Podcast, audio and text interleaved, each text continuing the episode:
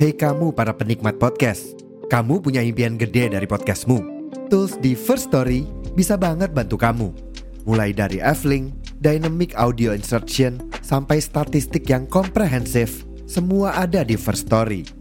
Gak ketinggalan, kamu bisa monetisasi podcastmu lewat iklan dari First Story Ads yang bisa kasih kamu penghasilan dari setiap place podcastmu.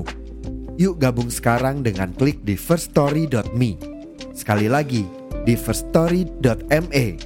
Mari kita bawa mimpi podcastingmu menjadi kenyataan.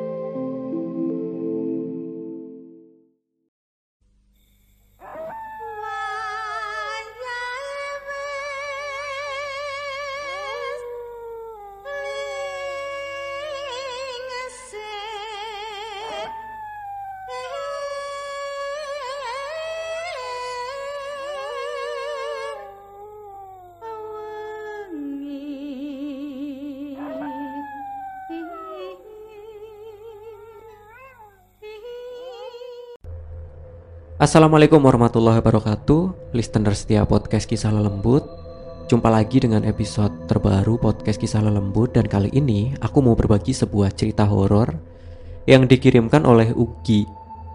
Ugi merupakan salah satu listener setia podcast kisah lelembut Yang eh, selalu mendengarkan melalui Spotify ya. Dan Alhamdulillah berkenan mengirimkan cerita horornya. Dan di kesempatan kali ini akan aku bacakan. Nah Cerita horor yang dikirimkan sama Uki ini bukan cerita horor pengalamannya sendiri, merupakan cerita horor pengalaman dari kawannya namanya Supri. Jadi ceritanya uh, Supri itu berencana mau mengembangkan usahanya ya. Usahanya Supri itu berjualan jajanan anak-anak gitu. Kalau di desaku itu namanya serabi miring. Jajanan anak-anak yang hampir mirip-mirip kayak kue pancong gitu ya jadi aku mungkin uh, biar lebih enak gitu dan biar uh, lebih familiar gitu ya aku bakalan membahasakan jajanan ini di cerita ini ya kue pancong gitu aja ya biar lebih enak gitulah. Nah jadi awalnya Supri itu jualan kue pancong di desanya sendiri gitu. Tapi udah berapa bulan berjualan udah berapa bulan menekuni usaha itu ternyata modal yang di keluarkan nggak sebanding sama hasil yang didapatkan gitu. Sampai akhirnya Supri itu ya mulai berpikir ini kalau kayak gini terus uangku nggak bakalan terkumpul nih gitu kan. Kalau kayak gini terus aku nggak bakalan bisa ngumpulin uang cuma dapat buat makan terus nanti ya udah gitu nggak ada sisa yang buat ditabung gitu kan. Dan Supri akhirnya mempunyai gagasan buat jualan kue pancong di desa lain gitu. Jadi dia tuh berpikir untuk berhijrah gitu kan. Dia berpikir untuk uh, menjalani usahanya tapi nggak di desanya sendiri gitu. Udah akhirnya Supri tuh cari-cari informasi ke kawan-kawannya dan sampai akhirnya Supri itu dapat sebuah informasi dari seorang kawan ya namanya Raffi yang mengabarkan kalau di salah satu desa yang ada di daerah Pantura Jawa Tengah itu di sana tuh uh, apa ya sangat jarang yang jualan kue pancong dan mungkin jajanan kue pancong itu disukai sama anak-anak di sana karena ya emang sangat jarang di sana gitu. Nah Supri sangat semangat kan dapat info dapat apa namanya dapat info kayak gitu dari si Raffi gitu ah di mana Vi? gitu. Ini di desa ini kamu nanti coba survei ke sana aja gitu. Sekalian cari penginapan soalnya agak jauh dari desa kamu katanya si Raffi gitu kan. Nah udah tuh akhirnya Supri uh, tanpa berpikir panjang gitu ya dengan penuh semangat Supri menyurvei desa itu. Dan di sana emang bener belum ada yang jualan kue pancong gitu ya uh, berdasarkan informasi dari warga desa yang Supri tanyai gitu ternyata emang belum ada jajanan anak-anak yang semacam kue pancong gitu atau serabi miring gitu. Udah akhirnya sekalian survei Supri sekalian cari-cari penginapan gitulah sekalian cari-cari kontrakan mungkin atau mungkin uh, setidaknya kos-kosan gitulah ya. Tapi karena itu di desa yang lumayan yang apa namanya yang terpencil gitu. Jadi Eh, nggak uh, ada gitu nggak ada kos kosan gitu nggak ada kontrakan gitu. Sampai Supri akhirnya tuh dapat uh, apa namanya penginapan. Penginapan tapi di sana tuh masih satu rumah sama yang punya rumah gitu ya.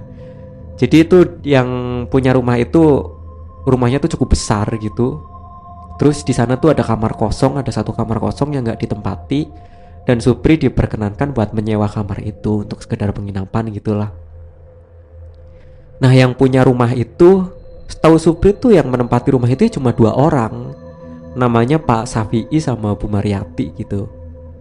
Ini semua nama udah aku samarkan ya.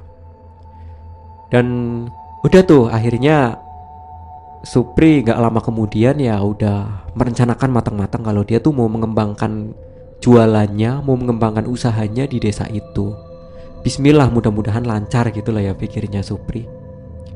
Dan udah singkat cerita hari itu Supri mulai berangkat ke desa itu membawa peralatan kayak gerobak gerobaknya itu apa namanya ya bukan gerobak dorong ya melainkan gerobak yang dipikul gitu yang dipikul di pundak terus Supri tuh jualannya ya jalan kaki gitu karena waktu itu uh, masih bener-bener tradisional banget ya. Kejadian ini tuh aku mungkin belum jelasin ya. Kejadian ini tuh di tahun 2003an gitu. Di tahun 2003 atau 2004 gitulah. Udah mulai hari itu Supri tinggal di rumahnya Pak Syafi'i sama Bu Mariati. Nah hari pertama Supri tinggal di sana Supri kan mulai beres-beres kamar gitu ya. Sementara itu rumah tuh kalau siang sepi ya. Setahu Supri Bu Mariati itu jualan di pasar sementara Pak Syafi'i itu uh, jadi pegawai kantor salah satu koperasi yang ada di desa itu gitu. Jadi uh, mereka berdua tuh kalau siangnya rumahnya ditinggal sepi gitu. Apalagi nanti kalau misalnya Supri udah mulai jualan gitu ya seperti biasa ya rumah itu kalau siang emang sepi gitu. Nah waktu itu habis beres-beres kamar, setahu Supri tuh uh, yang punya rumah belum pulang gitu. Yang punya rumah belum pulang jadi rumah tuh masih sepi. Udah Supri tuh berniat untuk mandi gitu. Dan kamar mandinya pun bareng ya sama yang punya rumah karena emang itu sebenarnya rumah pribadi yang uh, kebetulan ada kamar kosong dan kamarnya disewakan ke Supri gitu kan seperti yang aku bilang tadi. Udah akhirnya Supri berniat mau mandi. Nah waktu Supri mau mandi itu uh, Supri tuh kaget banget ya. Karena tiba-tiba tuh ada sesosok gadis yang muncul dari kamar mandi.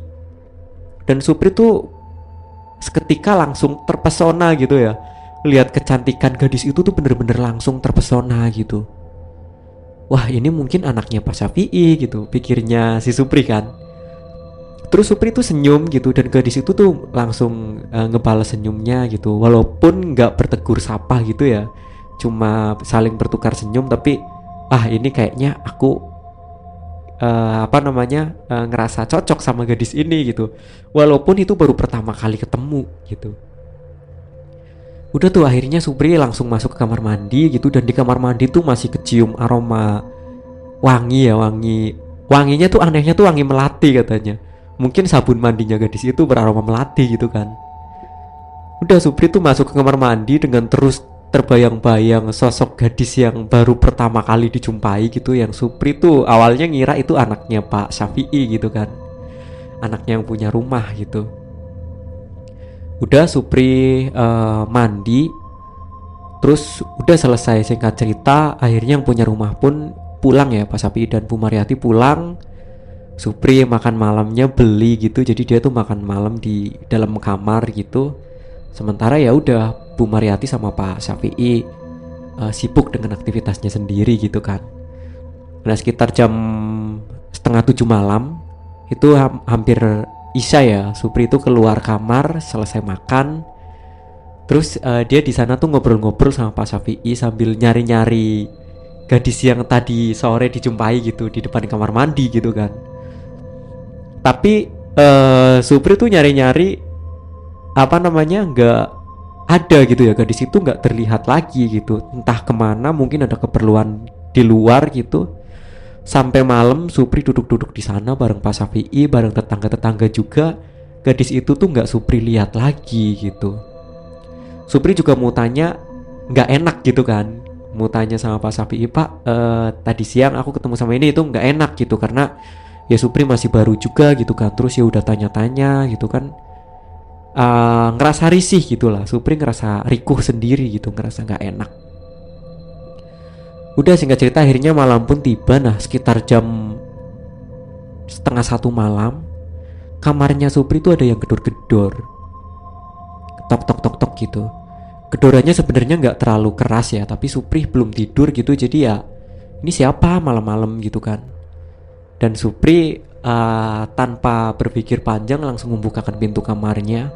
Dan betapa kagetnya Supri ternyata yang gedor-gedor kamarnya gadis itu gadis yang dijumpai tadi sore. Gitu eh kenapa mbak? Gitu tanya Supri kan. Terus gadis itu dengan ramahnya sambil tersenyum tanya boleh aku masuk? Gitu. Nah Supri di sana langsung kaget kan termangu-mangu gitu gila ini aku semalam mimpi apa? gitu. Ada gadis secantik ini yang mau masuk ke kamarku gitu kan pikirnya Supri.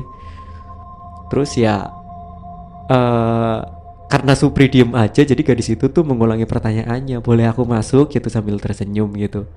Eh iya iya boleh mbak gitu. Terus udah akhirnya gadis itu masuk gitu dan Supri tuh cuma berdiri termangu-mangu di pintu gitu ya katanya uh, si Ugi itu Supri itu kayak kayak orang yang bingung gitu kayak orang oon gitu katanya. Cuma berdiri termangu-mangu di depan pintu gitu. Nah sampai akhirnya gadis itu buka suara lagi. Kamu mau di pintu terus gitu udaranya dingin loh katanya gitu. Terus ya udah akhirnya Supri masuk gitu ya dan mereka di sana tuh di dalam kamar uh, kenalan gitu dan gadis itu sendiri yang menutup pintu kamarnya Supri. Ya jadi mereka di dalam kamar itu kenalan. Nama gadis itu tuh namanya Wiwit. Ya gadis itu tuh bener-bener cantik gitu. Di, kalau digambarkan dengan uh, apa ya? Ya maaf kata dengan lekuk tubuh yang sempurna gitu. Rambutnya panjang putih hidungnya mancung gitu kan. Terus matanya bening gitu jadi Supri itu semakin terpesona malam itu dengan gadis yang ada di depannya. Nah, untuk yang selanjutnya terjadilah sebuah hal yang tidak sepantasnya terjadi ya. Supri itu melakukan hubungan yang tidak selayaknya karena itu bukan muhrimnya gitu ya. Jadi Supri itu sama si gadis itu yang memperkenalkan diri bernama Wiwit itu hubungan badan teman-teman.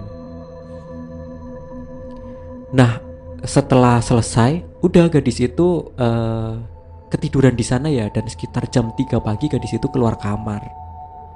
Gadis itu pamitan gitu aku keluar dulu gitu. Nanti uh, anehnya tuh manggilnya Pak Syafi'i gitu ya nanti Pak Syafi'i tahu gitu. Loh kenapa kok kalau misalnya gadis ini anaknya Pak Syafi'i kok kenapa nyebutin nama gitu loh Pak Syafi'i gitu? Kenapa nggak bapak tahu gitu? Tapi ya udahlah yang penting Supri tuh bener-bener jatuh hati sama gadis itu. Supri tuh bener-bener ngerasa aku udah bener-bener jatuh cinta sama gadis ini apalagi gadis ini udah nyerahin segala-galanya walaupun baru pertama kali ketemu gitu. Nah paginya Supri itu keluar kamar ya dengan tubuh yang lunglai gitu. Semuanya tuh katanya pegel gitu kayak habis jalan jauh gitu. Supri keluar kamar dan Supri nyari-nyari gadis itu nggak ada dan malam yang selanjutnya terjadi lagi hal yang serupa. Si Wiwit kembali mendatangi kamarnya Supri dan mereka mereka pun melakukan hal yang sama gitu. Melakukan hubungan selayaknya suami istri. Sampai akhirnya kejadian itu berlangsung selama kurang lebih dua minggu dan Supri nggak tahan ya. Karena kalau siang tuh gadis itu dicari nggak ada, apa mungkin kuliah apa ke mana gitu kan nggak tahu gitu. Sampai akhirnya Supri tuh tanya sama Pak Syafi'i Pak uh, si Wiwit ke mana gitu? Nah di sana Pak Syafi'i bingung Wiwit Wiwit siapa gitu? Loh Wiwit yang tinggal di rumah ini juga Pak gitu. Itu uh, mungkin sepupunya Bapak atau anaknya Bapak gitu kan. Kalau uh, tanyanya si Supri loh saya nggak punya anak yang namanya Wiwit gitu. Anak saya dua-duanya cowok sekarang uh, yang anak yang pertama udah jadi TNI gitu terus anak yang kedua lagi sekolah gitu masih sekolah di luar kota lagi kuliah gitu katanya Pak Safi'i.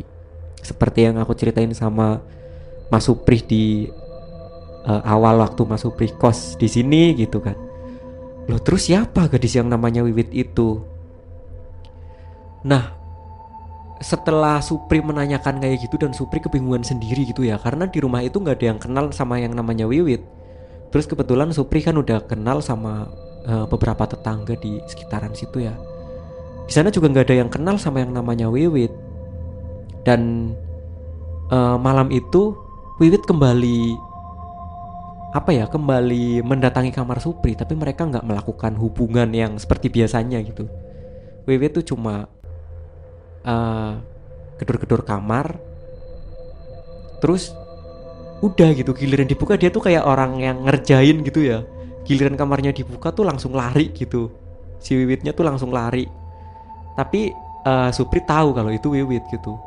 Kamu mau main petak umpet ya gitu tanya si Supri kan. Tapi ya ngomongnya nggak keras gitu karena takut membangunkan uh, Pak Sapi sama Bu Mariati gitu kan. Dan ternyata uh, si Wiwitnya nggak tahu ke mana gitu dicari-cari. Larinya ke belakang ya ke arah kamar mandi tapi dicari-cari ke kamar mandi nggak ada gitu. Dan uh, setelah kejadian itu paginya tuh Wiwit sorry paginya tuh Supri sakit. Sakit yang bener-bener Supri ngerasa badannya tuh nggak enak banget sampai nggak bisa bangun gitu. Dan akhirnya semakin hari tuh Supri tuh semakin ngerasa semakin parah sakitnya ya sampai akhirnya Supri memutuskan buat pulang. Dan uh, ternyata setelah kejadian itu Supri mengalami kelumpuhan ya mengalami kelumpuhan jadi dia tuh selama 8 bulan itu lumpuh nggak bisa ngapa-ngapain cuma berbaring doang gitu dan usut punya usut ternyata rumah yang ditempati Pak Syafi'i sama Bu Mariati jadi Pak Sapi sama Bu Mariati itu menempati rumah itu belum genap lima tahun ya, baru tiga tahunan. Dan memang dulu di sana ada salah satu gadis yang bunuh diri di kamar mandi. Gadis itu uh, Tyler Bank ya, kerjanya sebagai Tyler Bank gitu. Dan dia meninggal di kamar mandi karena bunuh diri. Karena kabarnya dia di hamili sama pacarnya dan pacarnya nggak mau bertanggung jawab gitu. Nah kelumpuhan Supri itu dikait-kaitkan dengan kejadian yang Supri alami. Jadi orang-orang tuh menduga kalau Supri uh, bercinta dengan apa ya karinnya Wiwit gitu ya, yang mempunyai dendam terhadap laki-laki gitu. Dan sampai akhirnya uh, setelah 8 bulan ada seorang tabib yang berhasil mengobati Supri dan Supri sekarang kembali normal ya kembali uh, menjalani kehidupan yang normal karena dia berhasil sembuh dari kelumpuhan yang dialaminya. Nah jadi uh, ini cerita yang di share sama Ugi ke podcast kisah lembut. Terima kasih buat Ugi yang udah share ceritanya. Ceritanya benar-benar menarik ya kalau menurut aku dan semoga teman-teman uh, terhibur mendengarkan cerita ini. Terima kasih banyak buat teman-teman yang udah dengerin dari awal sampai akhir. Kita berjumpa lagi di episode yang selanjutnya. Mohon maaf karena tentu masih banyak kekurangan. Semoga teman-teman selalu diberi kesehatan dan selalu menjaga kesehatan. Wassalamualaikum warahmatullahi wabarakatuh. Selamat menunaikan ibadah puasa buat teman-teman semua.